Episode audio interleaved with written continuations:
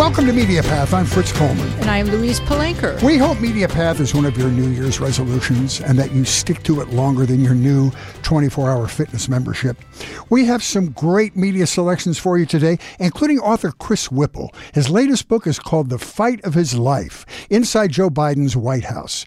Now, we make very few demands on our listeners other than to try to stay awake during the presentation, but mm-hmm. we are demanding that you read this book before the 2024 election.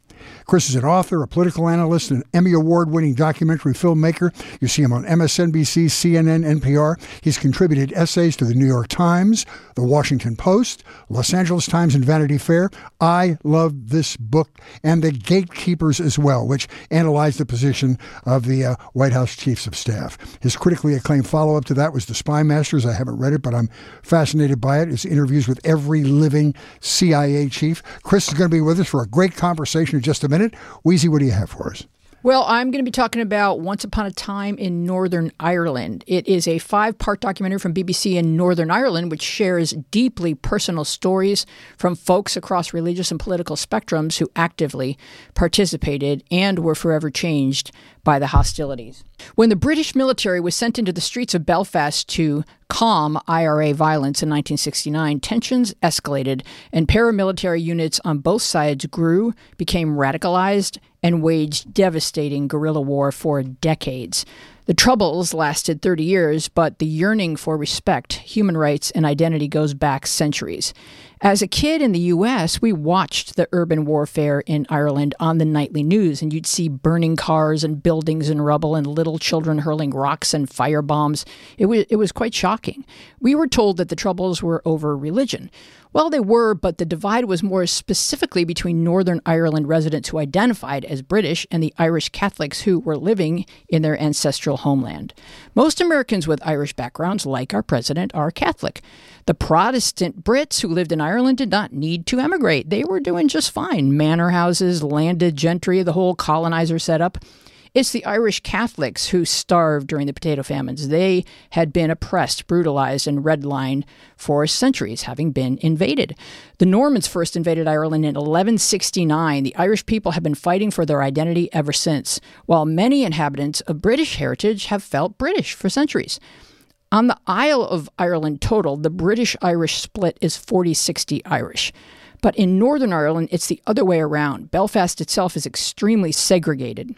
People who know each other only well enough to resent each other are a powder keg. This series clearly demonstrates just how quickly ordinary citizens will become enraged, radicalized, brutal, barbaric warriors.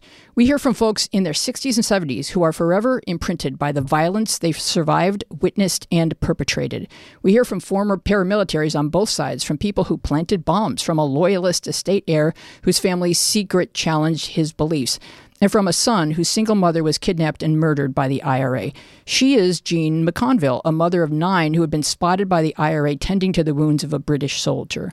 Her story provides the through line for a brilliant book I read a few years back called Say Nothing, a true story of murder and memory in Northern Ireland. It's by Patrick Radden Keefe. As we watch anger and division erupt into horror around the world or here at home, it is good to study the histories and root causes and to remember our shared humanity. Once Upon a Time in Ireland is on PBS and Prime. Say Nothing is by Patrick Radden Keefe.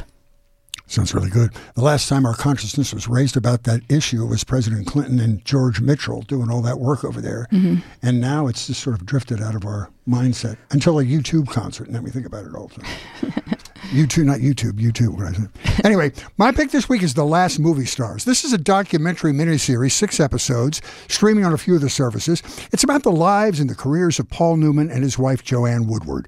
Weezy had recommended this series a while ago. It took me this long to get around to it, and I'm so glad I did. This project happened after transcripts of interviews with Newman were uncovered and they were abandoned. And it was a memoir project that just sort of went south. One of the daughters of Newman and Joanne Woodward approached approached Ethan Hawke to produce this documentary based on the written transcriptions. He gathered a galaxy of stars via Zoom to perform the various parts. And I say perform because they didn't just read the text of the transcripts. Their interpretations were well acted and very believable. George Clooney, George Clooney does Newman and is really quite good. Other guests include Martin Scorsese, uh, Sally Field, Laura Linney, and many others. This was during lockdown, so we see Ethan Hawke interviewing these folks before the performances. There's intercutting between the interviews and the performances on Zoom. The Zoom isn't as irritating as you would expect it to be. It sort of adds a, a theater of the mind aspect to the whole piece. Newman and Woodward were married for 50 years, were considered one of the most successful married couples in Hollywood, but the marriage was a long way from perfect. This isn't your typical A&E celebrity biography. It's the wages of stardom, personal and marital. It's all about their early romance and the immense insecurity sparking between these two hugely talented people. It's about the early days with Elia Kazan at the Actors Studio and their classmates like Marilyn Monroe, Marlon Brando, James Dean. It's about Joanne's relentless drive and laser focus to become a movie star. It's about Paul's insecurity about his own talent. It's about Paul's dark relationship with his mother.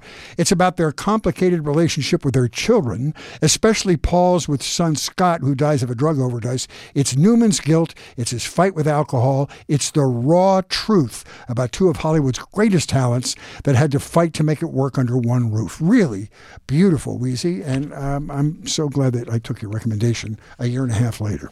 Yes, and watch it just for the evolution of Ethan Hawke pandemic hairdos alone. It's quite. Uh, he does a spectacular job with this. You can tell he's so passionate about the. The topic. source material is so wide, and he mm-hmm. just pulls everything together, and then uses movie stars to reenact the movie stars of a different era. It, it really, it just kind of clips along. You'll love the it. The guy that plays Gore Vidal yeah. is off the chain good. I don't know that yeah. I never heard of that guy before, but he was really good. All right, let's get to our guest, Chris Whipple. Yes, his latest book, The Fight of His Life, Inside the Joe Biden White House. I'm giving it five bookmarks or five semicolons or whatever you do for a perfect book. There have been so many books about what went on in the Trump White House, or as I call it, the Amityville House with a rose garden. This is the other side of the split screen. Chris had access to those in the inner circle, including the president's retired chief of staff, Ron Klain. Lots of insider insights from folks who were there and are there and made it happen. Uh, th- this isn't a, a pro Biden public relations piece, Chris is very honest about the speed bumps, the failures, and the missteps of the current administration. But it's honest and real about a president that I feel is honest and real as well. Chris, welcome. We're so happy to talk to you. We've been talking about this for a long time. Pleasure to be with you. Thanks for having me. I want to just say that I love the gatekeepers. It was interesting and instructive about White House chiefs of staff, especially in light of what a dark and pivotal player Mark Meadows has turned into in our latest issues. And uh, it's it's it's a good primer for people that want to understand that office. Uh, somebody said it's like the third most powerful office in the United States. H- how would you grade Ron Klain now that he's retired as a chief of staff? Well, thanks. Um, look, Ron Klain, I think belongs in really elite company. And and but before before I go any further on that, can I just say that I'm really dying to see Once Upon a Time in Northern Ireland because I was there covering the Troubles. Oh, I was oh there my. for the. I was there with the great Harry Benson, wow, uh, the photographer who came over with the Beatles in 1964. Yeah, Harry and I covered the hunger strike, and we were there on the day that Mickey Devine, the 10th hunger striker, died in the. Maze prison. And that was a oh life changing assignment. Uh, Who did you I write thought, for at the time? But anyway, so was the gatekeepers was also you know my book on the White House chiefs was was also life changing for me, um, and it was uh, just a revelation. I mean, I I had no idea when I got into it that um, that the, the White House chiefs of staff really make the difference between success and failure for every presidency, in my view. That's what I concluded after uh, interviewing almost every, well, in fact, it was every living White House chief of staff at the time. This was back in uh, 2017 when that book came out. Um, Ron Klain, I think, it really belongs in, in the top echelon. Um, the two best, in my view, were Ronald Reagan's James A. Baker III, uh, and uh, Bill Clinton's Leon Panetta. Those mm-hmm. two guys were the gold standard. Do you base it somewhat upon what they were facing as they enter office? Yeah, to some extent. Mm-hmm. Um, you know, think about think about Klain and yeah. the challenges that they faced. I mean, this was uh, possibly the most daunting array of challenges that Joe Biden faced uh, since Franklin Roosevelt. I mean, you had a once in a century pandemic, an economy that was in free fall, uh, racial injustice, global warming, uh, and oh, by the way, the aftermath of a a violent insurrection, uh, an attempt to overthrow uh, democracy. That was a pretty full plate, and I think that Klain uh, did a pretty outstanding job. And almost no transition. Well, you know, yeah, that I really want to talk oh, that about that. part of your book is fascinating. It so, really is. I want to talk about that. Yeah, Do. help us understand that a little better. Well, thank you, because I really see the the book, "The Fight of His Life Inside Joe Biden's White House," as a kind of political thriller in three acts, and the and the first act was this unbelievably fraught transition from Trump to Biden. Uh, it was the most violent since the Civil War, as we all know. Uh, at every step, Trump was trying to prevent the transfer of power. And yet, unbeknownst to Trump, under his nose and without his knowledge, uh, an obscure deputy White House chief of staff named Chris Liddell yep. was making sure that the wheels of the transition kept turning. And he was a guy who, uh, he's a fascinating guy. He's a New Zealander who came to the U.S. and made a fortune before joining the Trump White House. Um, but what he did was he he he made sure that he he he had a couple of he, he was actually uh, talking to a number of former Republicans, Josh Bolten, who was George W. Bush's uh, final chief of staff, and others. He wanted to quit um, off and on. He was he was and he would be talked off the ledge by Bolten and others, and they would say, "No, no, no! Listen, you have to stay. You have to make sure that the transition takes place," and he did. Um, and it's a fascinating story. Yeah, it's quite heroic, and I love how you bring your your your book full circle with him at, at the at the end uh, as well. It's quite it's quite moving. Um, let's talk for a moment about some of Biden's strengths, with which I think because you know I have a theory that in politics there's show horses and work horses, and I you know like of course we're all a blend of all kinds of things. Some people are both, but I, I think Biden's a workhorse and Kamala Harris is a show horse, for example, because he's doing just a lot of a lot of stuff right right underneath our, our, our view that he's not even interested in taking credit for because he just wants to get on to the next thing. But he's really good at relationships. He's great at timing. He understands when to do what and what has to be in place before he can do the next thing. He understands human nature. He understands alliances. He's very inclusive. He shares credit he uh, he's a team builder. So you're not just voting for Biden; you're voting for this brilliant team that he that that he puts together. So talk about some of his strengths that he's not really willing to to tout himself that are in your book. Well, you know, all of that is true, I think. Uh, but I think Joe Biden would be happy to take credit for, all, for all of all of the achievements that he feels he's um, accomplished, and it's been an it was extraordinarily productive first term. I mean, this is a this is a, a president who has created more jobs than any other president in history, 14 million. Um, we we all know the metrics, um, the low unemployment and and all the rest.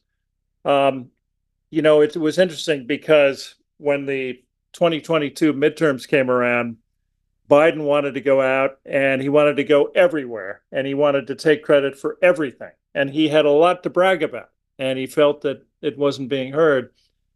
But Ron Klain, his chief of staff, and others sat him down and said, Look, Mr. President, you're going to go to the states where we think you can make a positive difference. And you're going to talk about two things women's reproductive rights and the threat to democracy posed by MAGA. Biden followed that script, and the rest is history. Right.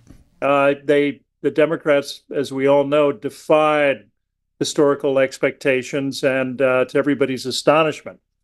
So I think Joe would Joe Biden would love to be out there taking credit for for everything, but he is a workhorse. Uh, he's been underestimated time and time and time again. Nobody thought when he took office in January of 2021 that he could get any kind of bipartisan legislation accomplished. It took him a while. Um, I, I mentioned before that a, the book is a political thriller in three acts. The first act was that unbelievably fraught transition. The second act really was dominated by the bungled withdrawal from Afghanistan, and I think I'm I'm pretty, uh, you know, pretty pretty. I did no holds barred and absolutely description of that. Mm-hmm. that but, gave that gave your book credibility for me because you just went deep on that, as you did with Kamala Harris, and I, I thought that was just a very honest analysis of how that played out. Well, thank you. But then then I think in the third act of the book. Uh, and of course, the fourth act will be re-election, and that's going to be a thriller. but in the but but in the third act of, of my book, um, which I think you know helps people understand where we are right now. Uh, it really began, in my view, on February uh, 22, uh, or rather February 24, 2022, when Vladimir Putin invaded Ukraine and, and Joe Biden rose to meet that moment. If he'd done everything wrong in Afghanistan, he and his team did everything right when on Ukraine. It was an extraordinary uh, tour de force, the way they were able to rally NATO and rise to meet that moment. Um, so, and and it was followed by a, a, a real run of legislative success that nobody saw coming, and and it's comparable really to to LBJ. So, anyway, that's that's I see the book as kind of three acts with a fourth act now to come. Mm. Let's talk about his legislative successes. A lot of his successes are unsung for a couple of reasons. One is the siloed media that we're in. There are people uh, on the right who will never hear about these things because that information isn't delivered on a daily basis. Plus, the other thing, and this makes me mad about the party, he doesn't have any advocates being vocal out there. Where are the the uh, the nationally uh, known congressmen and senators? Where are the blue state state governors? Where are people out there sticking up and pointing to the infrastructure stuff he's doing in their states? There just seems to be nobody bragging for this man. Well, I think you, will see a lot more of that as the campaign gets underway. And Mitch Landrieu, for example, is going to be out there. And but I, I think um, I think he's going to need a lot of help from from other surrogates. But look, I mean, at the end of the day, I really think Joe Biden's going to have to sell this reelection himself. Um, even if he has Taylor Swift out there registering young Democrats, which I think uh, would be a really good idea, uh, he's going to have to sell this deal himself.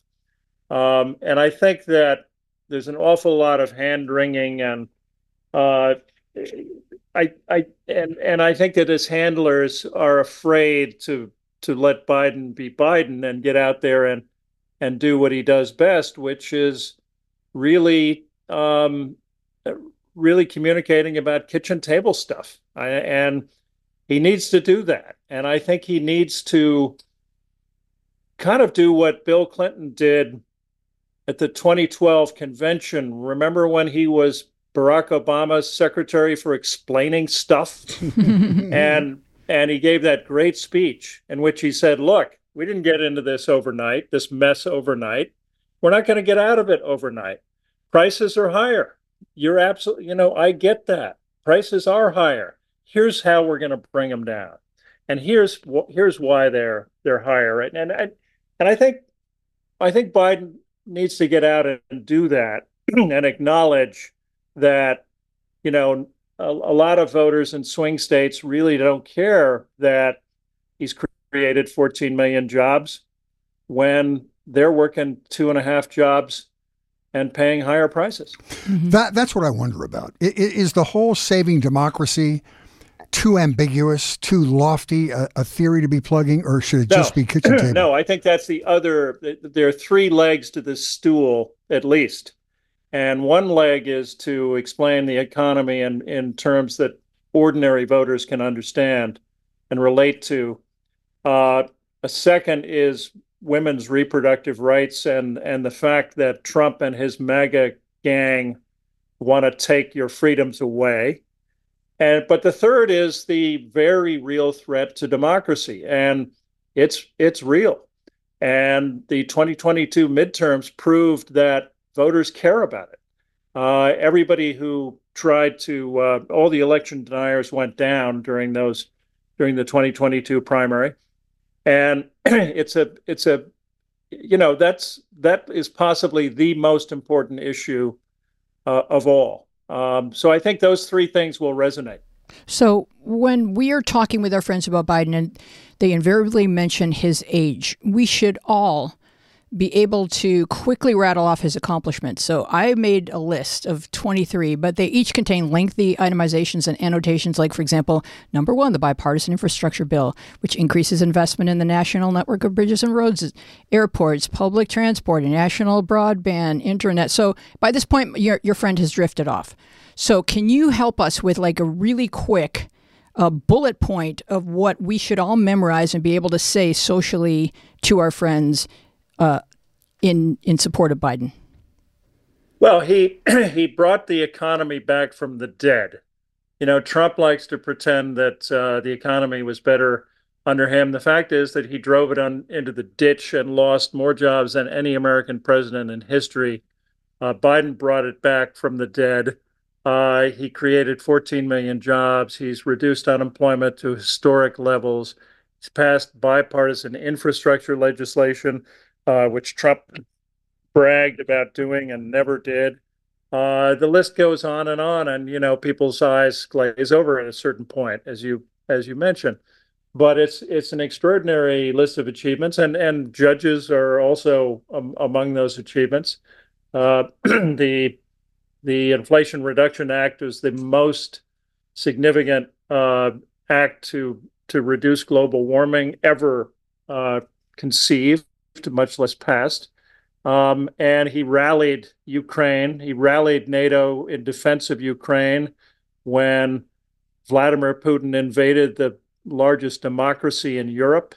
Um, you know, and and and um, and he certainly, you know, with Israel, I think he was. He, he he certainly rose to that moment with real moral clarity when when Israel was invaded. Now I would argue that he needs to now create some distance from Netanyahu. Uh, but that's another story. But there's a it's a tremendous record of accomplishment. And also think about like uh, all of the cliffs that he has negotiated us off of labor disputes, etc. He's just really good in a crisis. He has a team that's like on it. It's just where to focus attention. And now we have the border, and everyone's going to you know get distracted by the border. There's always going to be some issue that is brought up as it's not a Biden made issue, but it's an issue that he was supposed to have fixed. So what what well, should we yeah, be? Red. So remember the debt ceiling crisis? Yes, exactly. Of course not. No one does because it was solved. Exactly. Because, That's because yeah. because the new uh, White House chief of staff Jeffrey Zients and his team uh, and Steve Ricchetti and and others uh, they they conducted a master class and they ate Kevin McCarthy's lunch and they solved that problem.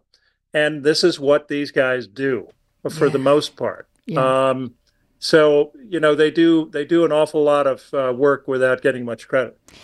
Yeah, it's amazing. Uh, I, I want to go back to Afghanistan because it's it's as you say his first big dark period.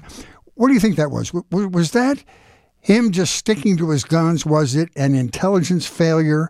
To me, it seemed like a no win situation. No matter how you got out of that, it was not going to go well just because well, you, look, you wanted was, to do quick. It was without a doubt um, a, a, real failure um, on, on the part of the Biden administration. I mean, it certainly was one of their darkest hours.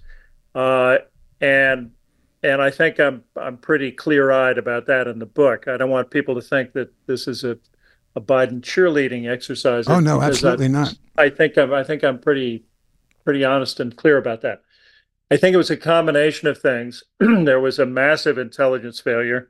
And in the book, I describe, I mean, I interviewed Bill Burns, the CIA director, at length. I interviewed uh, Tony Blinken, um, and uh, I got very different stories about the the intelligence that they said they were looking at uh, Tony Blinken told me in no uncertain terms that they were told they had 18 months uh, before the the Afghan armed forces and government would collapse.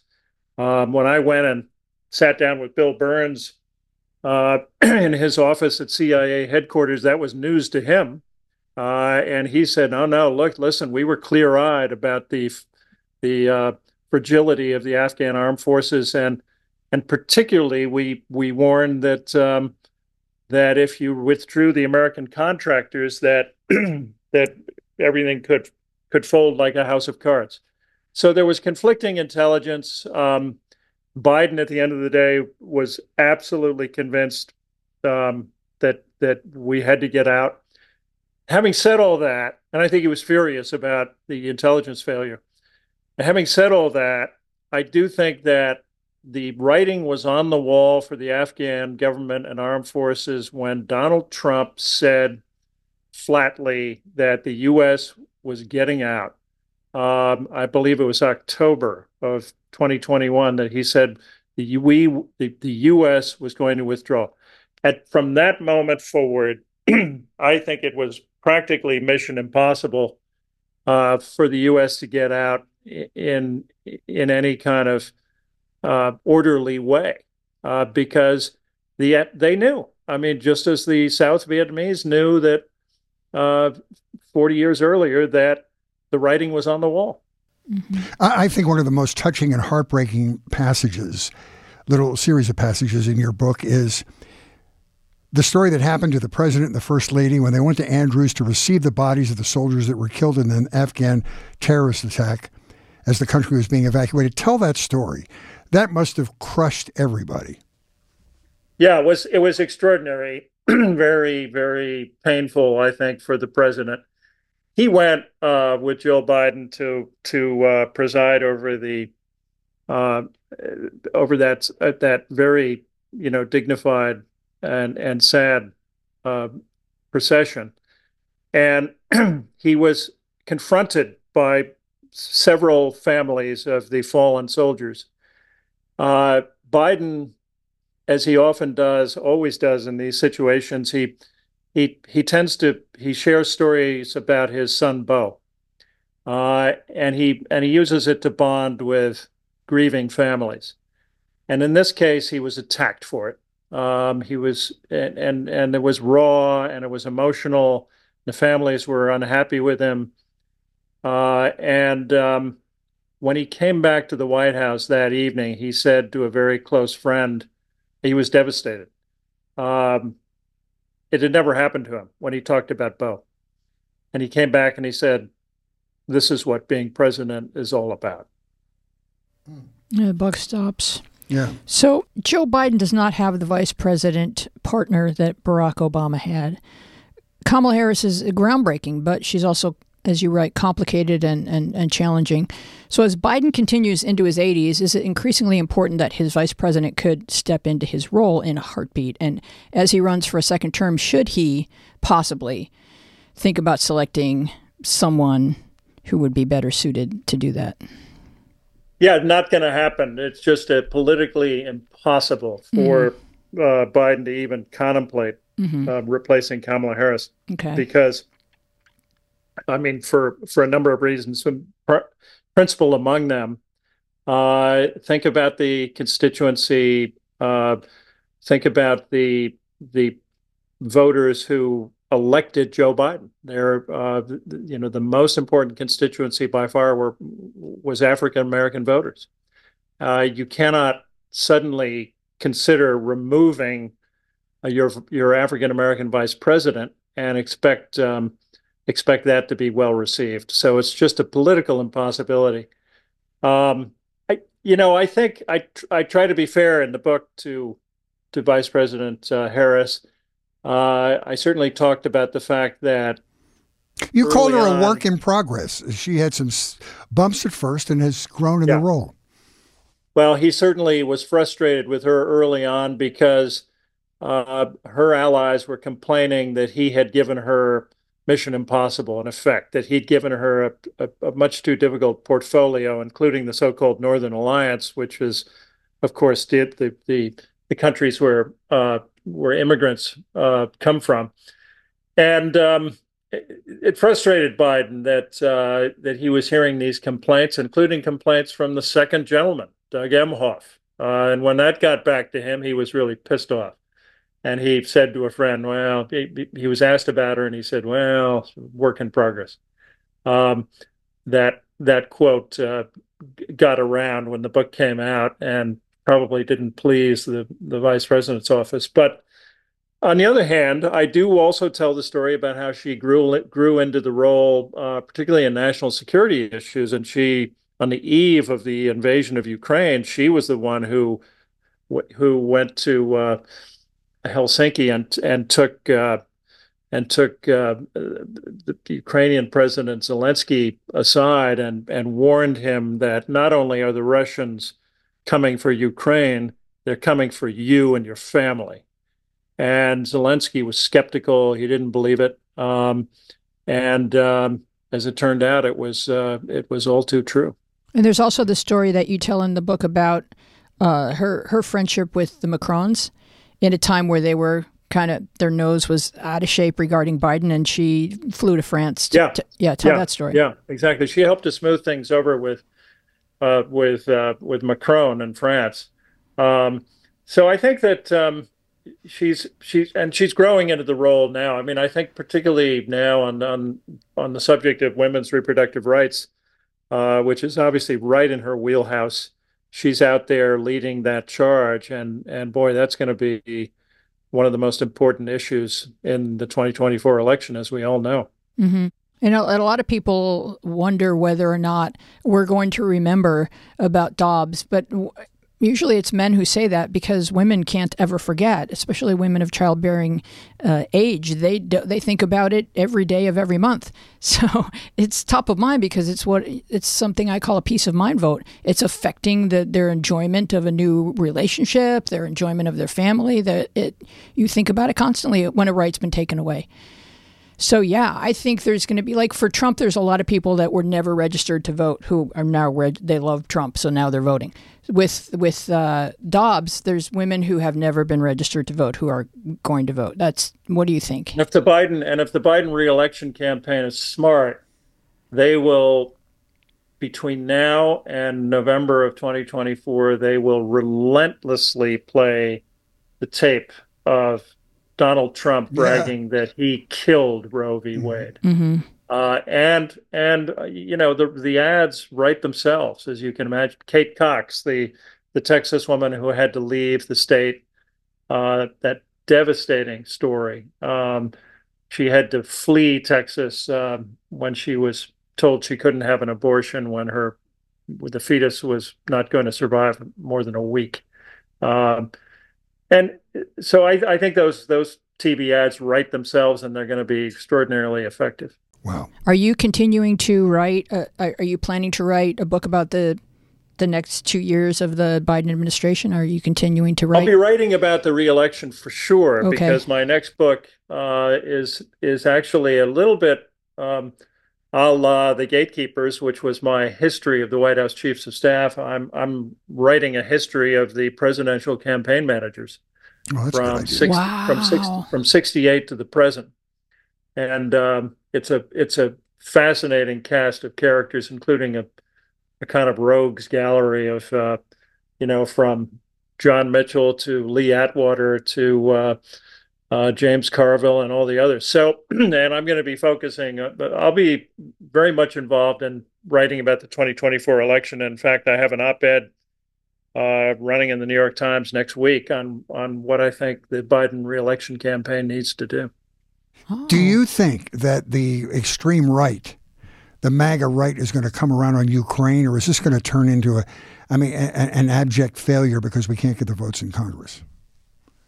That's a great question. Uh, it's a really difficult lift this uh, this legislation that they're that they're trying to do now, and and and of course, it comes down to um, really to the House, um, and there are an awful lot of MAGA uh, nutcases uh, in the House, as as we all know.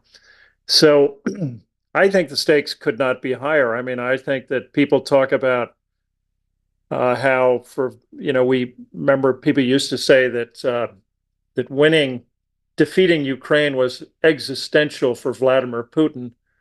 I think defeating Vladimir Putin is existential for Western democracy. there we go. I think that you cannot stop this guy if you don't stop him in Ukraine.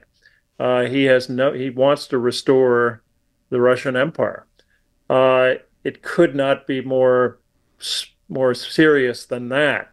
Um, so the stakes are awfully high here. Well, do, you, much... do, you, agree? I'm sorry. Do you do you agree that, that, it needs to be a clean sweep? For instance, take back everything. Uh, uh, uh, Zelensky has to take back Crimea, everything, all, all, of the natural borders. Or do you think we're getting to the point where in the next six months or a year there'll be a negotiated settlement that may not include the, those areas? Color me as just a, a skeptic about the notion that Vladimir Putin would negotiate, and even if he would negotiate, who in the world would trust this guy mm-hmm. to to honor any agreement he made? Um, this is not a guy with whom you can negotiate in, in good faith. So, um, and I when I talked to Bill Burns about this, uh, the CIA director, um, he he said essentially, no, look, uh, Putin has no interest in negotiating, and he's really he he really sees uh, conquering Ukraine as existential. So when we see Congress unwilling to fund the the war, and we see so many in Congress it's subservient to Trump, and we know that Trump is subservient to Putin. How much of how many of our representatives work for Putin? I mean, it's not discussed on mainstream media. That direct that direct line is not drawn. But what what are your thoughts? Well, again, as I say, I, I, just think the stakes could not be higher, and it's a it's a depressing spectacle that we're we're witnessing. But I still I still have hope that um, that Congress will come around and and and come up with funding for Ukraine. Uh, it's a heavy lift, but again, I wouldn't I wouldn't bet against this White House team because they're they're pretty damn good at it.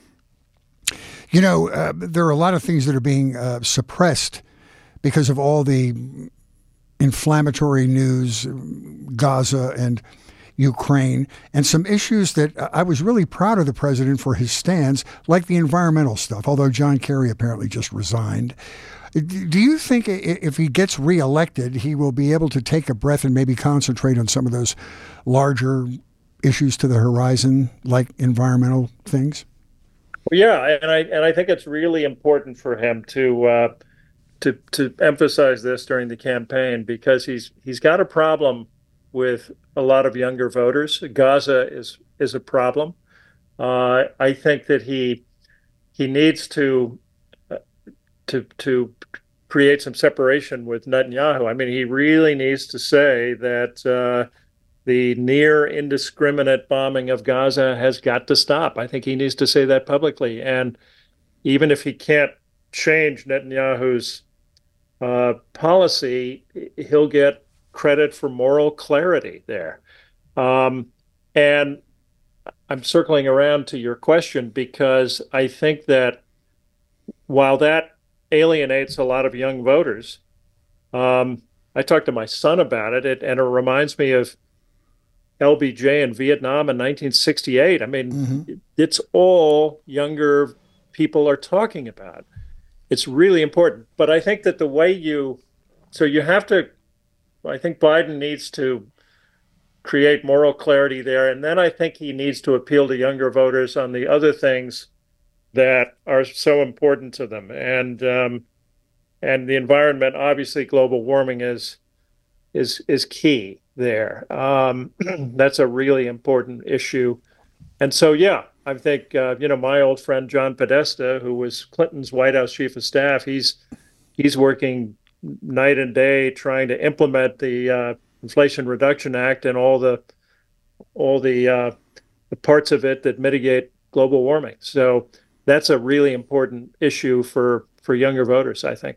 You know about Gaza, I, I felt bad for Joe Biden because I think he got his loyalty thrown back at his face.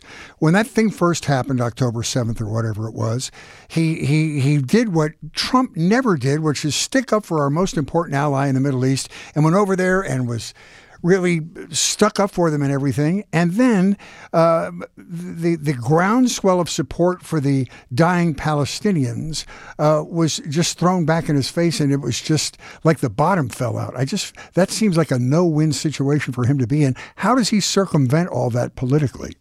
Well, it's a difficult situation, and and you never get any credit, or rarely get much political credit for, no matter how sure-footed you are uh, in international crises. I mean, just ask George H. W. Bush, uh, who had a ninety percent approval rating after the Gulf War and wound up being run out of office. So you often don't get any political credit for that. But I think Biden would get credit, has absolutely nothing to lose. You know, having had Israel's back on October 7 and, and shortly thereafter.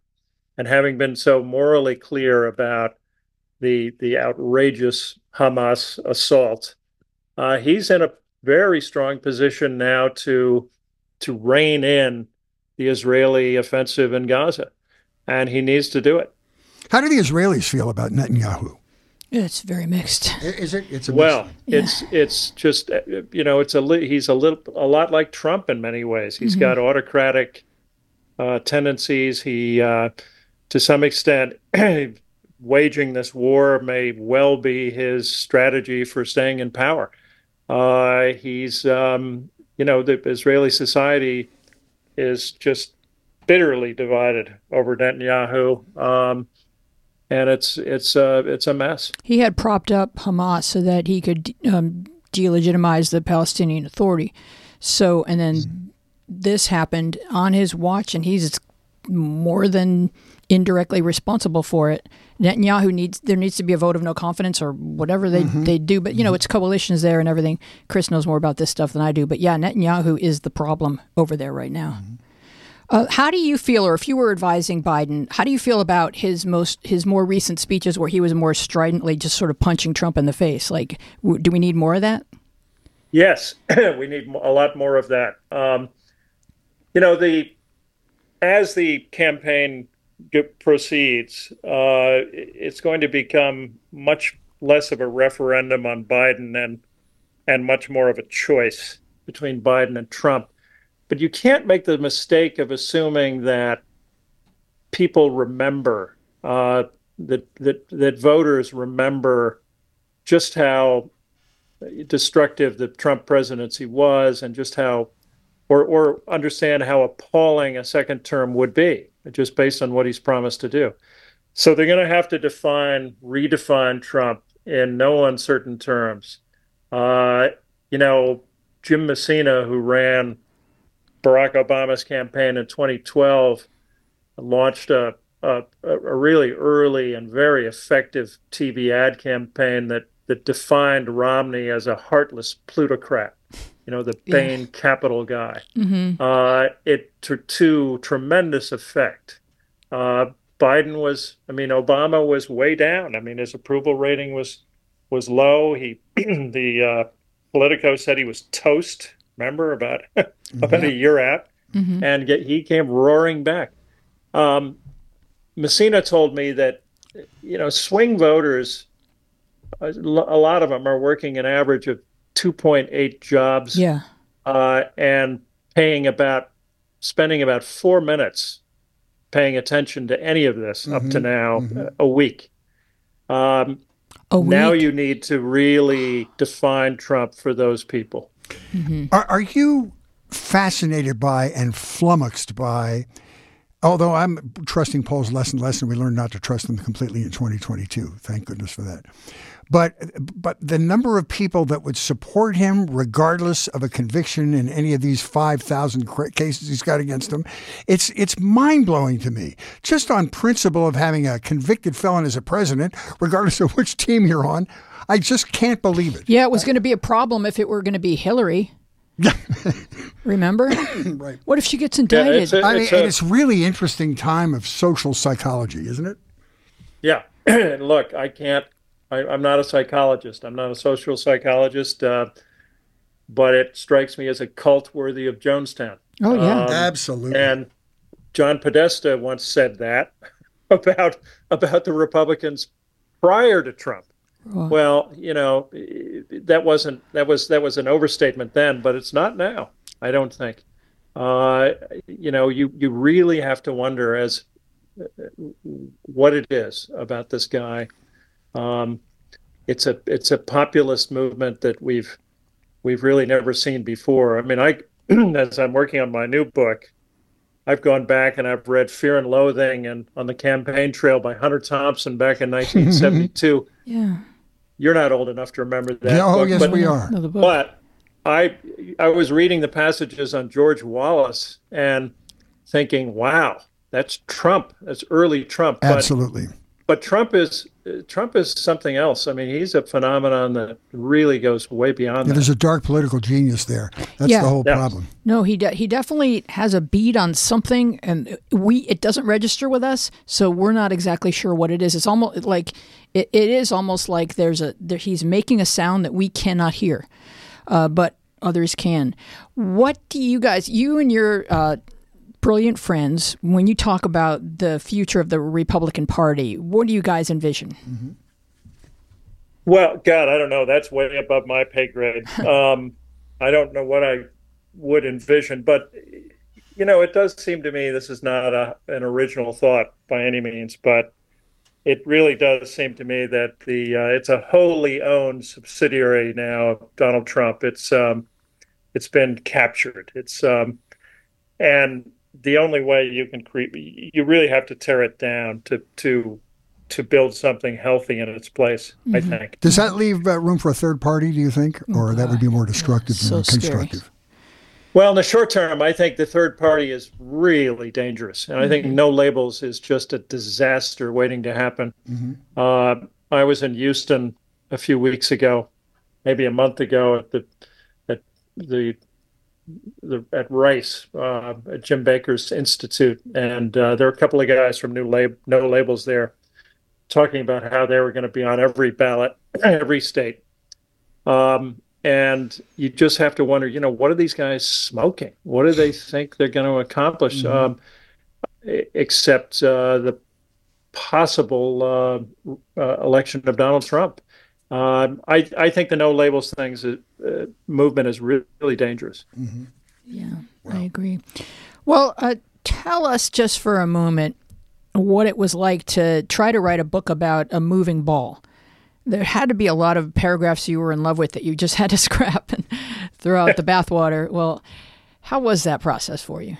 Well, it was it was uh, you know my first two books on the White House chiefs of staff, the gatekeepers, and the CIA directors, uh, the spy masters, covered cumulatively about a hundred years of history, uh, and that was challenging.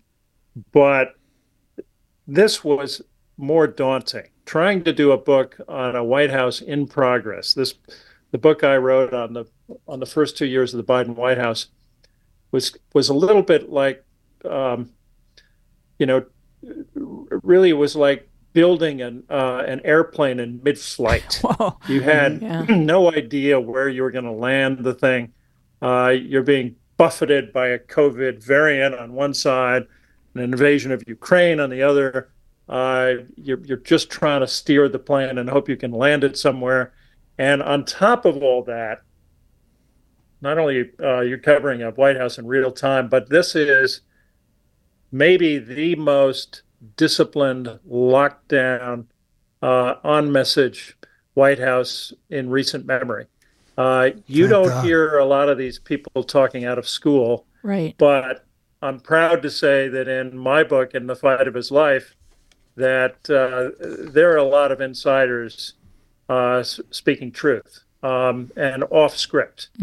Um, so that was a ch- that was a hell of a challenge, as you can imagine, and and so many of the interviews were on background, uh, not for attribution, and I had to go back and and negotiate uh, and and and try to get them on the record, which I think I had pretty good success in doing. So it was a real challenge. It's a fantastic book. I, I, I want to ask you. Your next book is about the 2024 election. No, it's about all. Well, all- it's about it's about the the it's a kind of history of presidential campaign managers. Oh no, I didn't real, mean that. Yeah, the one you're writing, but with real yeah. focus on the 2024 election. Right. Yeah. I just wanted to ask if you saw between now and then. Uh, the dark clouds on the horizon for real political violence, regardless of which way this goes. Violence leading up to it, but if Trump loses, uh, a really bad reaction in the country. Well, all of that is a real possibility. uh, January 6th is still, um, you know, very much, uh, you, you, know, it's it's it's certainly pretty close in the in our in our rearview mirror. Um, and I and and and who thinks that if Donald Trump loses the 2024 election, that he will uh, happily and willingly accept that verdict? Um, no no person in his right mind would predict that. So I think that it's it's going to be obviously an ugly uh, campaign, and the stakes couldn't be higher. Yeah. Right. Well, we just want to thank you so much for, for joining us, folks. You can t- share how folks can find the book, and you have a great website that they can check out. Yeah, it's chriswhipple.net. If, any, if anyone wants to uh, check it out, and there are links to uh, my books, including The Fight of His Life Inside Joe Biden's White House. And your next book, do you have a title for that yet? Not yet, but I'll, I'll keep you posted. Well, well the, by the way, the paperback of The Fight of His Life is out now. Yeah. Uh, and it has a it has a new chapter uh, on uh, on the Biden White House and his and his new White House Chief of Staff, Jeff Zients. Is the new chapter going to go in the Kindle too? Yeah, should be. Okay, awesome. Well, it's just wonderful. We can't recommend it highly enough. I got me the real honest to God book right here. There you go. And uh, yeah. Lawrence O'Donnell signed this one for me. Did no, he? I'm just kidding. no, no, he didn't. But well, Lawrence I, I O'Donnell's just, been very good to me. I oh, I know. I, I know. I, I, I, I thought this was just an important book, Chris and it was like salve for my heart because you, again, you were very honest about some of the speed bumps, but you were also honest about the unsung aspects of the Biden White House. We didn't understand how historically positive this man's presidency has been, and I, I enjoyed reading that. It made me feel better about my country, to be honest with you. Yeah. Happy to oblige. Yes. Thanks for having me. I hope you'll come back and talk to us again. All right, here come our closing credits. Don't stay right there, Chris, because we're going to pose for a picture with you in front of the screen. Thank you so much for joining us. We would love to continue this conversation with you on Instagram and Twitter. We are at MediaPath Pod, and on Facebook, where our show page is MediaPath Podcast, and our Facebook group is MediaPath with Fritz and Weezy Podcast Community. You can find full video podcast episodes loaded with all kinds of wonderful bonus visual content on our YouTube channel, where we are at MediaPath Podcast. You can write to us at MediaPathPodcast at gmail.com And if you enjoy the show, please give us a nice rating wherever you find your podcasts and talk about us on social media if you would be so kind. You can sign up for our spicy little newsletter at MediaPathPodcast.com. And we want to thank our wonderful esteemed guest, Chris Whipple. Our team includes producer Dina Friedman, John Maddox, Bill Filipiak, Thomas Hubble, Mason Brown, Garrett Arch, Chris Baldwin, Jordan Reyes, and you. Our theme music is by me and John Maddox. I am Louise Palanker here with Chris Whipple and Fritz Coleman. Be well and wise, and we will see you along the media path. All right, hold your spot for 30 more seconds, Chris. We're going to get in front of the monitor and take a picture with you.